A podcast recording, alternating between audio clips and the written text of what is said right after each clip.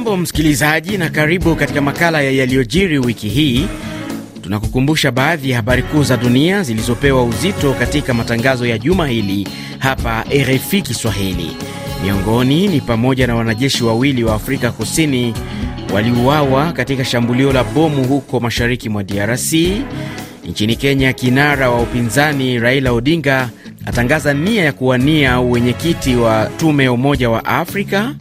Maandamano ya chama cha upinzani nchini Tanzania cha Chadema huko Mwanza, lakini pia mazishi ya mwanasiasa mkongwe wa nchi hiyo Edward Loasa. Tutaangazia yaliyojiri kule Sudani na pia kwenye kanda ya Afrika Magharibi, nalo shinikizo la kimataifa dhidi ya Israeli ili ikubali kusitisha vita dhidi ya Hamas, kifo cha mwanasiasa wa upinzani nchini Urusi Alexei Navalny, siasa za Marekani na kwingineko duniani. Naitwa Ruben Lukumbuka, na kwa moyo mkunjufu ni kukaribishe msikilizaji, andamana nami hadi tamati ya makala haya.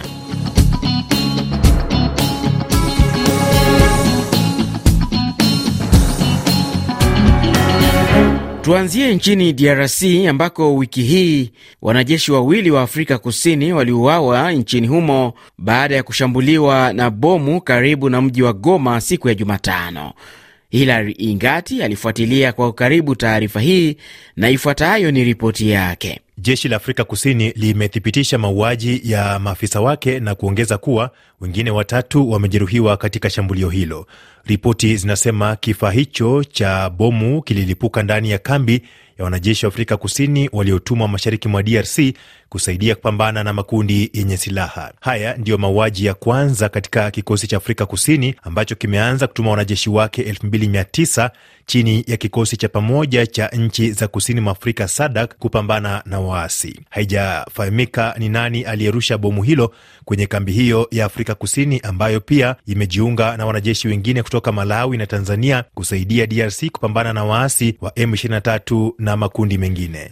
Nam, katika hatua nyingine, baraza la usalama la Umoja wa Mataifa jumaa hili kwa kauli moja lililaani kile limesema mashambulio haramu yanayotekelezwa huko mashariki mwa DRC, nchi wanachama zikiyataka makundi yote yenye silaha kukomesha mapigano. Kauli ya baraza la usalama la Umoja wa Mataifa imekuja wakati ambapo DRC, Marekani na Umoja wa Mataifa wakiituhumu Rwanda kuwasaidia waasi wa M23 kutatiza usalama mashariki mwa nchi hiyo, madai ambayo hata hivyo Kigali imekuwa ikiyakanusha. Caroline Rodriguez Birket ni rais wa baraza hilo kwa mwezi wa Februari. Wajumbe wa baraza wamelaani mashambulio ya M23 karibu na mji wa Goma, mashariki mwa Jamhuri ya Kidemokrasia ya Kongo. Wamerejelea tena kulaani makundi yote yenye silaha yanayofanya shughuli zao nchini humo. Wameelezea hofu yao kuhusu kuongezeka kwa machafuko na kuendelea kwa mivutano kwenye eneo la ukanda. Wamesisitiza uungaji mkono wao kwa uhuru, umoja na mamlaka ya DRC. Wametoa wito kwa pande zote kuanza tena mazungumzo ya kidiplomasia na kwamba wanaunga mkono juhudi zote zinazolenga kufikia usitishaji wa uhasama, hasa juhudi za kikanda.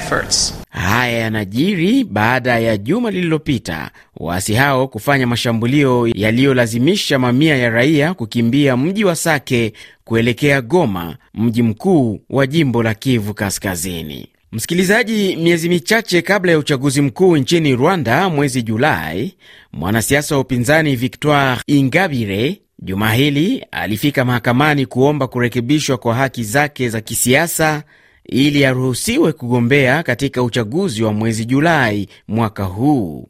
Victoire Ingabire Ninahudhuria kwenye shughuli za umma katika mikutano ya kijiji changu ninakoishi. Nafuatilia shughuli zote na maelekezo yote ya serikali. Masharti matatu ambayo niliambiwa kuwa nayo ili kuomba kurejeshewa haki nimetimiza.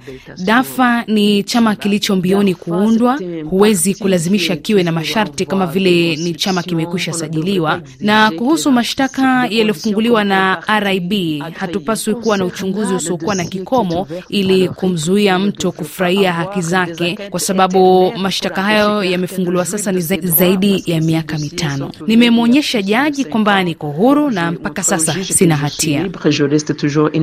Ingabire ambaye alihukumiwa kifungo gerezani mwaka wa 2013 kwa tuhuma za uhaini aliachiwa mwaka wa 2018 kupitia msamaha wa rais, ambapo hata hivyo wamemzuia kugombea kutokana na hukumu hiyo ambayo sasa anaomba iondolewe. RFI Kigali 91.9 FM. Na tukisalia nchini Rwanda, Jumanne ya Februari 13, ripoti ya jopo la waangalizi wa bunge la Uingereza ilionyesha kuwa sheria ya serikali ya Uingereza kufufua mpango wake wenye utata wa kupeleka wahamiaji nchini Rwanda haiendani na uwajibu wa haki za nchi hiyo. Kufahamu zaidi, hii hapa taarifa ya mwandishi wetu Carol Korir.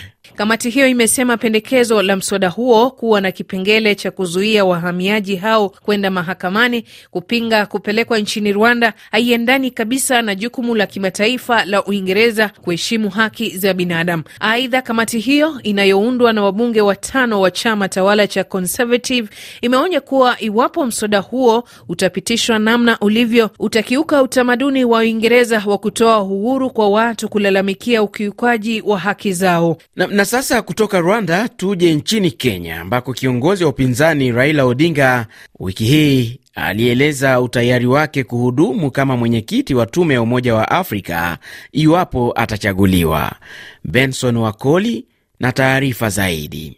Odinga amesema baada ya mashauriano ya kina amekata kauli ya kuwania kiti cha wenyekiti wa tume ya Umoja wa Afrika ili kufanikisha malengo ya bara la Afrika. I... Nimelikubali hili iwapo uongozi wa bara la Afrika utahitaji huduma zangu, mimi nipo tayari kutumika, na leo natangaza mbele ya umma kwamba niko tayari kuwania wenyekiti wa tume ya Umoja wa Afrika. Rais wa zamani wa Nigeria Olusegun Obasanjo, mwandani wa jadi wa Odinga, ameataka mataifa ya Afrika Mashariki kumuunga mkono Odinga, akisema Odinga ni chaguo sahihi kumrithi Musa Faki Mahamat anayekamilisha kipindi chake Machi mwaka huu. Ukitazama wale ambao wameshikilia wadhifa huo, naamini kwamba sasa ni wakati wa Afrika Mashariki. Awali tulikuwa na mwakilishi kutoka Afrika Kusini. Mtu kama huyo hastahili kuwa mwakilishi wa nchi yake bali wa kanda, na sina wasiwasi kwamba rafiki yangu atakuwa mwaniaji sahihi. Hatua ya Odinga imechambuliwa na wachambuzi wa maswala ya kisiasa nchini Kenya kwamba itaacha pengo kubwa kwa siasa za Kenya iwapo kweli Odinga ataidhinishwa kuhudumu kama mwenyekiti wa tume ya Umoja wa Afrika. Tunajua wakati hii hiyo nafasi imepewa eneo la Afrika Mashariki, na Rais Ruto na Musalia tayari wameonyesha ishara kwamba kama serikali watakuwa na muunga mkono. Odinga pia amewahi kuhudumu kama mwakilishi maalum wa Umoja wa Afrika kuhusu miundombinu barani Afrika kati ya mwaka 2018 hadi mwaka uliopita, wakati kipindi chake kilikamilika kwa njia tatanishi. Katika hatua nyingine, Benson, shilingi ya Kenya imeendelea kuimarika dhidi ya dola ya Marekani kwa kipindi cha wiki moja sasa, hali ambayo inahusishwa na hatua ya serikali kuimarisha miundombinu ili kulipia deni la awali la euro, hili likichochea Wakenya wengi kutumia dola kununua dhamana hiyo. Lakini kuimarika kwa shilingi ya Kenya kutadumu kwa kipindi gani? RFI Kiswahili ilizungumza na Johnson Denge, ni mchambuzi wa uchumi nchini Kenya. Kwa muda mfupi ama ile in the short term, shilingi itaweza ku, kucheza kidogo ili kustabilize uh, kwa muda mfupi. Sitarajii itarudi mahali ilikuwa labda uh, shilingi mia moja kwa dola, lakini itastabilize kwa muda mfupi. Kama masuala mengine hayatatimizika eh, ama eh, mambo mengine ambayo yanafanywa na central bank na serikali hasa kama uh, fiscal policy, basi inaweza pia didimia eh, katika muda wa kadri. Mtazamo wake Johnson Denge, mtaalamu wa uchumi akiwa nchini Kenya. Kule Tanzania, wiki hii chama kikuu cha upinzani cha Chadema kiliandaa maandamano jijini Mwanza kushinikiza mabadiliko ya katiba, kufutwa kwa miswada ya mabadiliko ya sheria za uchaguzi na kupanda kwa gharama ya maisha. Na kama ilivyokuwa jijini Dar es Salaam mwezi uliopita, maandamano haya yaliongozwa na wakuu wa chama hicho. Tundu Lisu ni naibu mwenyekiti wa Chadema, aliwahutubia waandamanaji na kusema, tumechoka na maisha magumu yanayotokana na tozo za Samia. Tumechoka na kodi zinazotutia umaskini. Tumechoka na bei za bidhaa muhimu, hakuna hatuwiki tena. Sukari haipamakitu wala hakuni.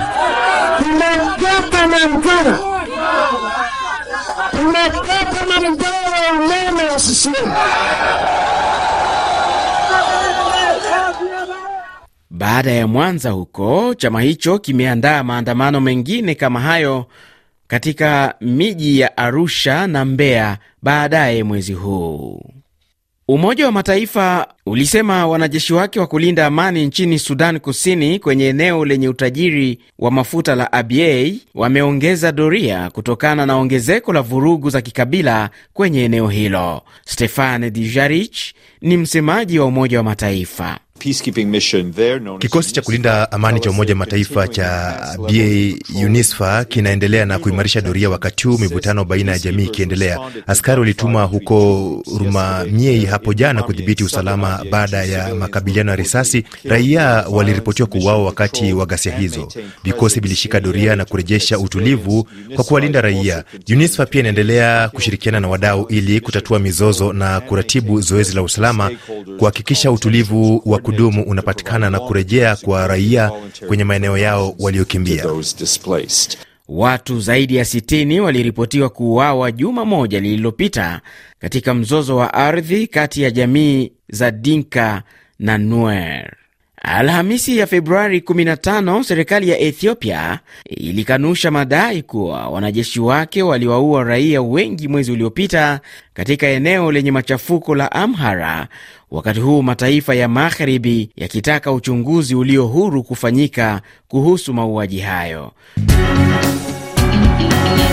Na, na sasa tuende katika kanda ya Afrika magharibi na kaskazini. Tuanzie kwa kuimulika nchi ya Senegal ambapo Alhamis ya Februari 15 mahakama ya kikatiba ilitoa ahweni kwa raia na wadau wa uchaguzi nchini humo baada ya kutoa uamuzi kwamba hatua ya serikali kuahirisha uchaguzi mkuu ulikuwa kinyume cha katiba. Seidu Geye ni katibu mkuu wa baraza la mawaziri, alisema wenyewe watatathmini kwanza uamuzi huo wa mahakama ya katiba. Le droit a été dit, Tutajifunza kulingana na tunavyoona, na umakini wa kuamua upangaji wa tarehe ya uchaguzi utapangwa na viongozi husika ambao baraza la katiba limeomba uandaliwe kwa muda mfupi. Baraza limesema muda mfupi, haifai kulinganisha kasi na uharaka. Nafikiri muda mfupi inaamuru kutathmini hali, kuangalia kile kinachohitajika ili kuandaa uchaguzi mzuri. Seidu Geye, katibu mkuu wa baraza la mawaziri nchini Senegal. Msikilizaji, wakuu wa mataifa ya Afrika wanakutana jijini Addis Ababa nchini Ethiopia katika kikao cha kawaida cha 37 cha wakuu wa nchi, kikao cha siku mbili, Jumamosi ya Februari 17 na Jumapili ya Februari 18. Na Carol Korir, ni nini hasa kinawafanya viongozi hawa kukutana? Kwanza, kikao hiki kinafanyika baada ya wanachama wake wawili Gabon na Niger kushuhudia mapinduzi ya kijeshi kwa kipindi cha mwaka mmoja uliopita, lakini pia mzozo wa kisiasa nchini Senegal baada ya uchaguzi uliokuwa ufanyike mwezi huu kuahirishwa. Wakuu wa nchi za Gabon na Niger hawatakuwepo jijini Addis Ababa baada ya nchi zao kusimamisha wanachama kama ilivyo kwa Mali, Guinea, Sudan na Burkina Faso. Namna ya kutatua mizozo ya kisiasa na usalama katika nchi hizo bila kusahau kinachoendelea mashariki mwa DRC na Somalia ni swali kubwa linalotarajiwa kutawala kikao hicho, lakini wachambuzi wa mambo wanahoji uwezo wa wakuu hao kuja na maamuzi yatakayosaidia kuleta suluhu ya kudumu. Kikao hiki kinafanyika pia kwenye mwaka ambao kuna uchaguzi mkuu 19 katika nchi mbalimbali za Afrika mwaka huu wa 2024, swala ambalo linaeleza inaelezwa kuzua changamoto kuhusu uthabiti wa kisiasa wa nchi hizo. Suala lingine tata ni kuhusu namna Umoja wa Afrika unavyoweza kuanza kujitegemea kifedha kutoka nchi wanachama badala ya kuwategemea wahisani wa kimataifa. Mwenyekiti wa sasa wa umoja huo, rais wa Komoro Azali Asumani, anatarajiwa kukabidhi kijiti kwa rais wa Mauritania Mohamed Ould Kazuni kushika nafasi hiyo kwa mwaka mmoja ujao. Mjumbe maalum wa Umoja wa Mataifa kwa nchi ya Libya Abdulahi Bathili wiki hii alionya kuhusu mizozo ya kisiasa inayoendelea kushuhudiwa kwenye taifa hilo, akisema ikiwa haitatatuliwa mapema huenda ikalitumbukiza taifa hilo katika machafuko zaidi. Kwa mara nyingine, inatoa wito kwa viongozi wa Libya kuweka kando maslahi yao binafsi na kuja katika meza ya majadiliano kwa nia njema, kuwa tayari kujadili maswala yote yanayozozaniwa. Kutofanya hivyo kutaibua maswali sio tu kwa uwajibikaji wao kwa uchaguzi, lakini kwa mustakabali wa umoja wa nchi yao na kwa kweli wakishindwa ni lazima wawajibishwe. Ni sauti yake Abdulahi Batili, mjumbe maalum wa Umoja wa Mataifa kwa nchi ya Libya.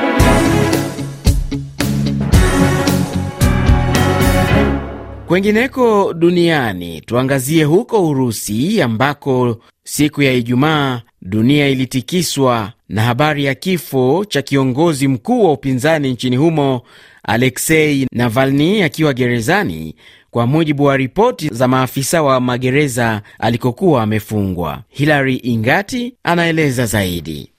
Ripoti kutoka kwenye huduma ya magereza zimesema Navalny alijisikia vibaya ghafla baada ya matembezi ya siku ya Ijumaa na kupoteza fahamu na jitihada za kumzindua hazikufua dafu.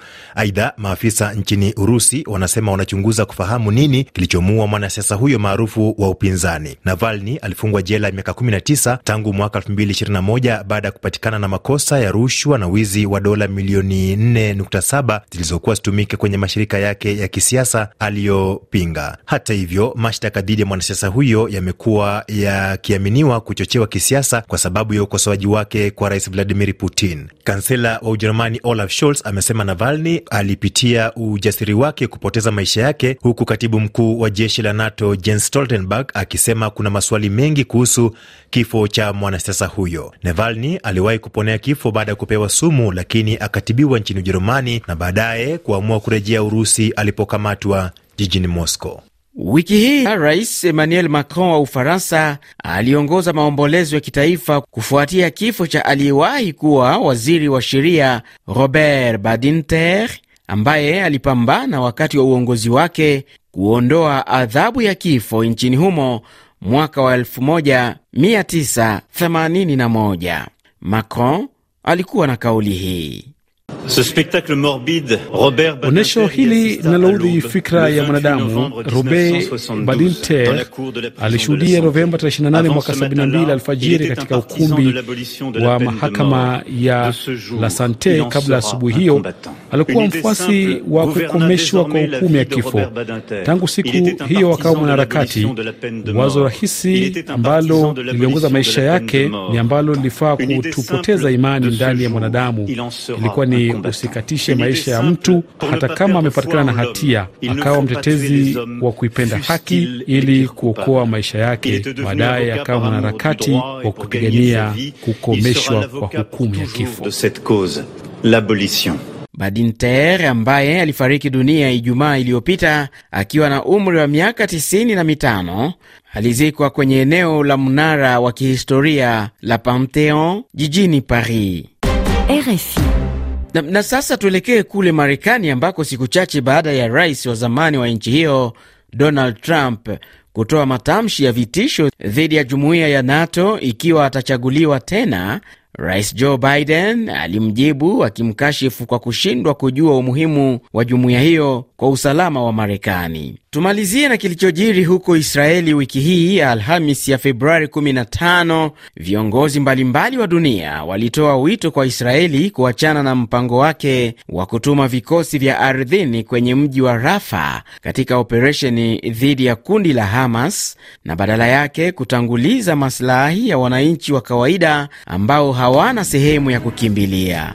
Nam msikilizaji, ni kwa taarifa hiyo ndiyo nami nafikia tamati ya makala ya yaliyojiri wiki hii.